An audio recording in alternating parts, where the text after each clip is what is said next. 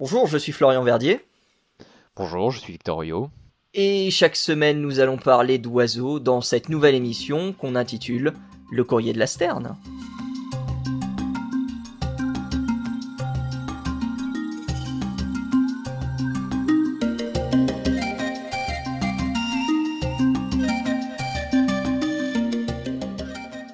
Victor Oyo, comment ça va? Bah ma foi, ça va, ça va très très bien. Et toi? Eh bah ça va très très bien. Je suis très très content de pouvoir discuter avec toi d'oiseaux dans cette émission. euh, dans laquelle euh, on va montrer aux gens euh, le monde des oiseaux comme ils le connaissent certainement pas. Probablement pas en tout cas. Enfin, on l'espère. On espère apprendre des choses aux gens. Ah C'est bah le but. ouais. Ah bah effectivement, on est là donc toutes les semaines à vous raconter notre anecdote ornithologique préférée des sept derniers jours. Et puis bah écoute, on va commencer directement maintenant avec la tienne. Eh ben écoute, euh, je voulais aborder euh, le sujet euh, des, des oiseaux en migration accidentelle. Hmm. Alors je sais pas si ça a été beaucoup suivi par les gens qui nous écouteront, mais en décembre 2021, du coup, il y a, il y a eu une, une espèce de, de petit afflux d'ornithologues en Belgique, plus précisément à Nieuport, parce qu'en fait, il y a un- une mouette, une qui normalement vit dans, dans le Grand Nord, euh, dans la, toundra, et qui est euh, une juvénile, donc qui est arrivée euh, nous, faire un petit coucou en Europe. Un oiseau très très rare, c'est la mouette de Ross. Et donc, bah, elle est arrivée euh, 1er décembre, le 1er décembre 2021. Elle a fait un petit tour à, à Zeebrugge, à Dunkerque, pour revenir s'installer à, à. Et elle a provoqué une espèce de petite émeute en faisant venir des ornithologues d'un peu partout, euh, d'un peu partout en Europe, notamment. euh, il y a eu des ornithologues italiens, des, des français. euh. Moi, j'avais la chance d'être déjà sur place, donc j'ai pu aussi aller la voir un peu partout en Europe de l'Ouest finalement. Et, et elle est repartie sur sa route le 8 février. Ah ouais, elle est restée quand même deux mois quand même. hein. Ouais, elle est restée deux mois et puis ça a pu, ça a pu permettre à, à beaucoup euh, d'ornitho-cocheurs euh, de, de, de venir compléter leur liste. Je sais que tu, portes pas ça. euh, Les fameux Ouais, cocheurs. Ah, je- c'est c'est- c'est un peu, un peu mon plaisir aussi, mais euh, On je n'a suis rien pas. contre eux. hein. On n'a rien contre je- eux, évidemment. Non, non, non, mais bon, moi je comprends, je comprends cet état d'esprit un peu, un peu capture de Pokémon. euh. Ouais, c'est. euh, Bah, dis, dis-nous en, dis-nous en plus sur la migration accidentelle quand même de, de cet oiseau, même plus sur la migration accidentelle tout court. Ben lui, on- alors pour cet oiseau précisément, ben, on pense que, en fait, c'était un, un juvénile. hein, il était un jeune en plumage de premier hiver, donc euh, on sait qu'il était assez inexpérimenté euh, niveau migration, et il a probablement dû suivre euh, des courants de vent euh, jusqu'à arriver sur nos côtes euh, sans, sans trop trop savoir euh, quoi faire, ce qui nous a, nous a bien arrangé au final. Et, euh, hein, suivre les courants. et- Ouais, tout à fait, particulièrement pour les jeunes. Mm. et Mais les euh, nord-américains aussi. euh, oui, qui eux oui, bah, davantage du côté de l'Irlande, euh, du côté de la, la façade, euh, de la façade ouest. Tout à fait, tout à fait. Bah, Il y a même une île qui est, qui est très connue pour ça, je crois que c'est l'île d'Ouessant euh, en Bretagne, Mhm. où tous les hivers, il y a énormément d'ornithos qui viennent voir les, les oiseaux qui arrivent de manière accidentelle, encore une fois. Ouais, un, un des oiseaux les plus recherchés, je crois que c'était la griffe dorée les dernières Ah, années. j'ai euh, un ami euh, qui a eu l'occasion de la voir, je suis déçu. Ah, voilà. Voilà, voilà. Donc, ouais, un petit esprit cocheur un peu quand même, histoire de la voir un peu. La, bah, la griffe dorée, c'est un oiseau euh, nord-américain, c'est ça, griffe dorée? Mes souvenirs. Euh, alors, je, je sais plus très très bien. Il me semble que c'était pas nord-américain, mais que c'était plus, ça venait plus du sud en fait. ah ouais, Attends, je vais, te, point-là je vais te reconfirmer ça. Parce que. euh, Mais bref, il y a beaucoup de beaucoup d'oiseaux effectivement qui, qui s'échouent. euh, Mais ouais, ouais, ouais. Ah non, c'est que ça vient plus. Ouais, c'est ça, c'est Asie, Eurasie, ouais. on va dire. euh, re- Ouais, de la Russie jusque, ah, jusque Japon et même euh, quasi, euh, quasi Papouasie-Nouvelle-Guinée. Alors moi j'ai une question, c'est en voyant l'image de l'oiseau, pourquoi griffe dorée? Pourquoi? Parce que, bon, Je veux dire, il est- y a même pas de jaune sur l'oiseau. Enfin, c'est. Bon, moi j'ai une photo, elle est, elle est vaguement jaunâtre quand même. euh. Ouais, euh, bah, elle a un plumage un peu. euh, Je veux dire, la licorne est quand même plus, euh, plus resplendissante, tu vois. Oui, oui, oui. Après, et puis la licorne, on l'aime bien, quoi. C'est un peu, c'est un peu aussi, c'est un peu un oiseau européen, donc on est un peu attaché à elle. Mais celle-ci, quand même, elle est, Ah, elle est pas mal.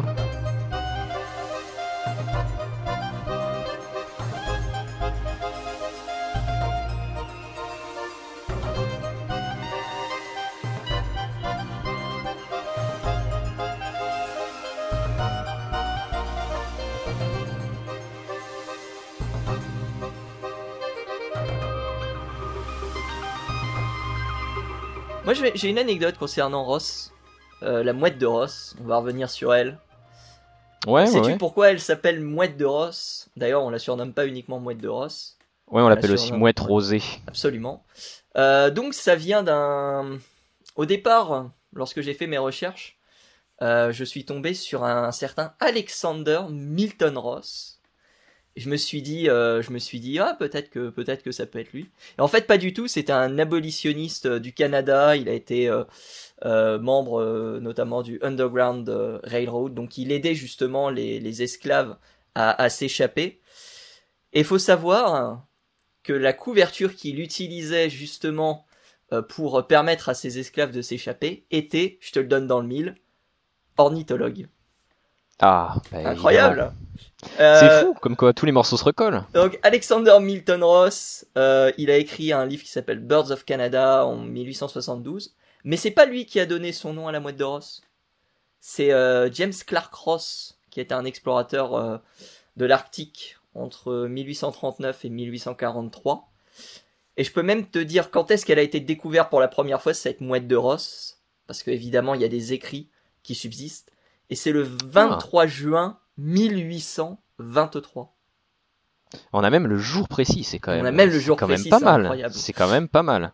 Donc euh, deuxième expédition à la recherche du passage nord-ouest, qui était un, un passage extrêmement convoité euh, lors de, de ces expéditions-là. Euh, et donc voilà, le premier à l'avoir vu, le premier à l'avoir vu était donc ce, ce James Clark Ross, qui a donc réalisé cette expédition. Quoi. Et du coup, la question c'est est-ce que c'est le même qui a donné euh, son nom à l'oie de Ross? Ah, Probablement, bah, j'imagine, parce que c'est euh, un, oiseau nord- nord-américain, un peu, un peu canadien. Peut-être. Savoir Donc, que Ross euh, était, euh, était sur le bateau euh, naturaliste. Enfin, ça se faisait beaucoup à l'époque où, où les, les membres d'expédition étaient naturalistes, avaient des connaissances dans, dans plusieurs domaines, que ce soit, que ce soit comment dire, euh, l'ornithologie, que ce soit euh, l'herpétologie ou la, la géologie ou ce genre de choses-là. Donc, euh, moi, c'est possible. hein. C'est totalement Ce serait pas étonnant en tout cas, et puis ça concorderait avec le lieu de découverte et le, le- le lieu de vie de l'oiseau. Ouais. Donc, James Clark Ross pour, pour le nom de la mouette de Ross.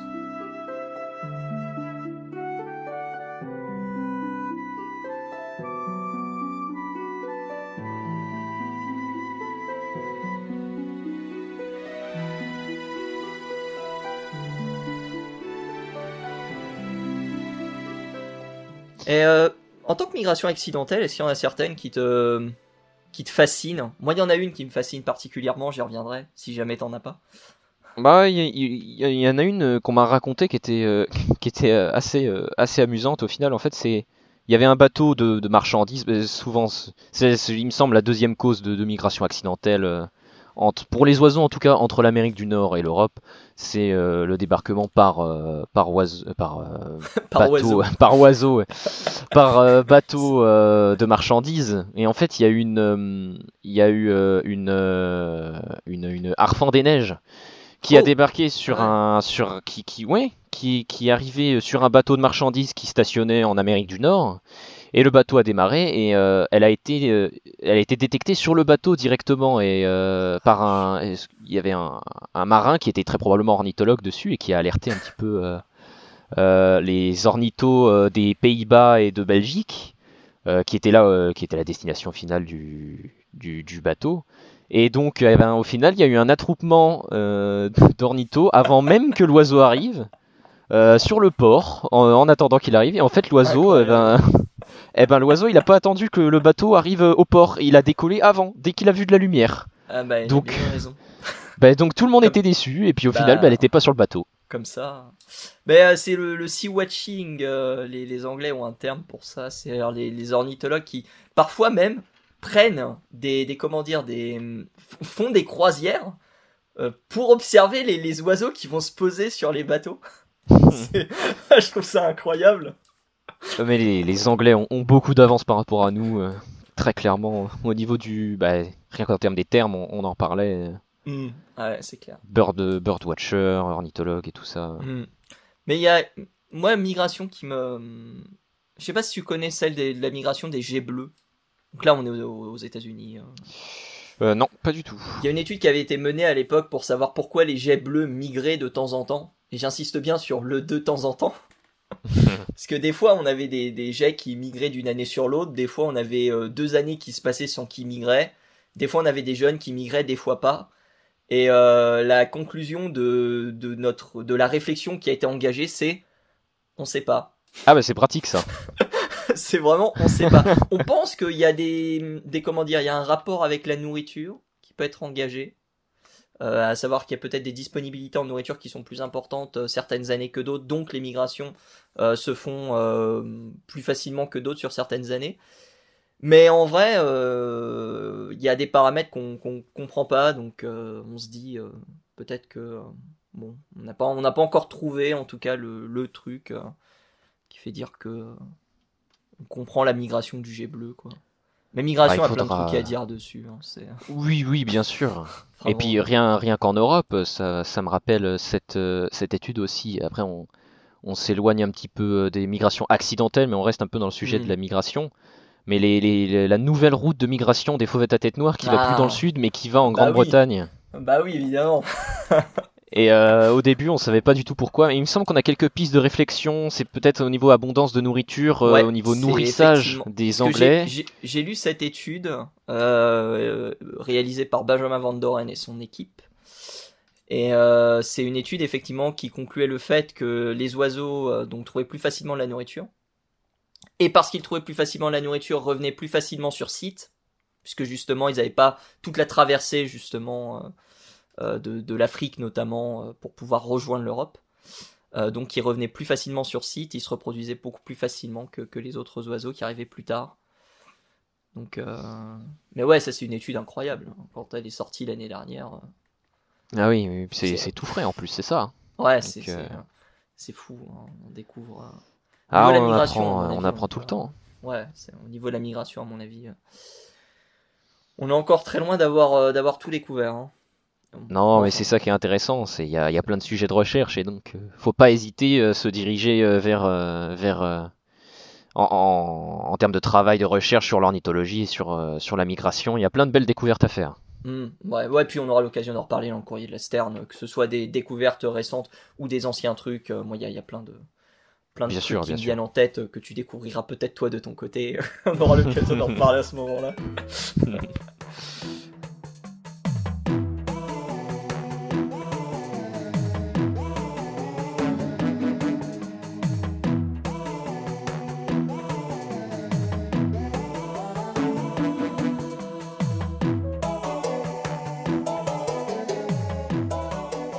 Euh, alors moi, de mon côté, eh ben, je vais te parler de couleurs. Je devais parler d'une étude qui était sortie il y a quelques jours sur les couleurs des oiseaux, avec euh, la découverte, plutôt la entre guillemets confirmation que les oiseaux euh, tropicaux étaient plus colorés que nos oiseaux à nous. Et puis il y a une question qui m'est revenue, enfin il y a une réflexion qui m'est revenue à l'esprit, c'était il y avait un oiseau, je me rappelle plus lequel c'était, où euh, les couleurs chez les mâles et les femelles étaient inversées. En gros, c'est-à-dire que la femelle était euh, beaucoup plus colorée que le mâle. Alors là, Et c'est le grand éclectus. C'est le grand éclectus, où euh, effectivement le mâle est vert avec un petit peu de jaune, et la femelle elle est rouge et bleue. Et il faut savoir qu'à l'époque on pensait que c'était deux espèces qui étaient complètement différentes. Euh, c'était, euh, il y a beaucoup de naturalistes qui se sont fait avoir à ce, à ce prix-là. euh, et c'est en 1874 qu'on arrive enfin à associer entre guillemets les deux oiseaux, parce qu'on pensait que c'était deux espèces différentes à l'époque. Et j'imagine que quand on a vu qu'il y avait que ça commençait à copuler et à s'accoupler partout entre les deux oiseaux, j'imagine qu'il y a un moment on s'est on s'est dit il y a peut-être corrélation quand même là, il y a peut-être quelque chose. Puis j'avoue, je sais pas du tout, honnêtement. Par contre, il y a une très belle phrase euh, de l'étude justement euh, sur laquelle je vais m'appuyer parce que on va revenir à la réflexion. Bill Hamilton, qui est un, ornithologue, je crois américain, si je dis pas de bêtises, qui euh, a dit le jour où on découvrira pourquoi il y a cette inversion de couleur chez le grand Eclectus, euh, je serai prêt à mourir. Ah d'accord. Je trouve ça incroyable comme phrase. C'est dans les, on est dans les années 30-40 hein, lorsque, lorsque Bill Hamilton prononce cette phrase. Et c'est aux Ah ouais, alentours de 2005 Ah, ça, c'est de la 2006 qu'on arrive enfin à trouver la réponse de pourquoi le mâle euh, est vert et pourquoi la femelle est euh, entre guillemets euh, rouge et bleu. Et donc tout simplement parce que les deux oiseaux ont deux rôles prédéfinis. Euh, le premier, euh, à savoir donc euh, celui, du mâle, et de chercher plus facilement la nourriture et de la porter plus facilement. Donc il est beaucoup plus soumis à la prédation que la femelle, qui elle va rester au nid. Et la femelle, justement, va avoir ses couleurs pour montrer effectivement que le nid est pris. Et donc c'est pour ça qu'on a une différence de couleur entre, entre, ces, entre ces deux oiseaux. Sachant que, sachant que, euh, les euh, et tu, tu le sais euh, sans doute, peut-être que certains de nos auditeurs et auditrices ne le savent pas, que les oiseaux vont en ultraviolet. Ouais ouais tout à fait. Et Et qu'il y a donc, beaucoup euh, plus de que- couleurs à voir, beaucoup plus de dégradés sur beaucoup d'oiseaux que, que ce qu'on donc, perçoit il réellement le- en fait. Il y a de la couleur ultraviolette qui est perçue sur, sur, les, sur les grands éclectus. Et c'est une couleur qui permettrait justement peut-être de, de sélection du partenaire potentiel. hein. Donc il y avait, il y, a, il y a ça aussi. Donc euh, le, le cou- les, les couleurs, c'est un, comme le dit euh, Robert Heinsohn dans son étude, c'est un savant composant entre camouflage et ostentation. Je trouve ça très joli. Euh, donc voilà, et puis bah, comme je l'ai dit, les femelles restent donc davantage au nid, elles subissent moins de prédation, donc elles ont des couleurs bien plus, bien plus flashy que, bien plus flashy que, que les mâles, et ces couleurs permettent de signaler aux autres femelles qu'il y a euh, potentiellement un autre, euh, un autre, comment dire, une autre, euh, une autre présence dans le nid. quoi. Effectivement, c'est une étude super intéressante. J'en avais pas du tout eu vent. Mais euh, c'est vrai que c'est un, un des oiseaux avec le dimorphisme sexuel, euh, en tout cas en termes de couleur, euh, Mm. c'est flagrant. Ah ouais, Et- bah, bah, il y en a plein, hein, sont, sont flagrants. Le, le- Bah après, oui. Le plus Oui, original vient surtout du fait que ce soit la femelle qui soit le plus colorée et le, le mâle le plus le moins coloré entre guillemets. Mais au final, euh, ça fait sens. euh. Mm. Et ça, ça me rappelle euh, du coup euh, la phrase, je, je ne sais plus qui l'a prononcée, si c'était Darwin ou, ou un des, des consoeurs de l'époque, mais qui disait Rien n'a de sens dans le monde si ce n'est sous le spectre de, sous, ou sous, le, sous la lumière de la théorie de l'évolution. Et finalement, ça se vérifie encore une fois ici.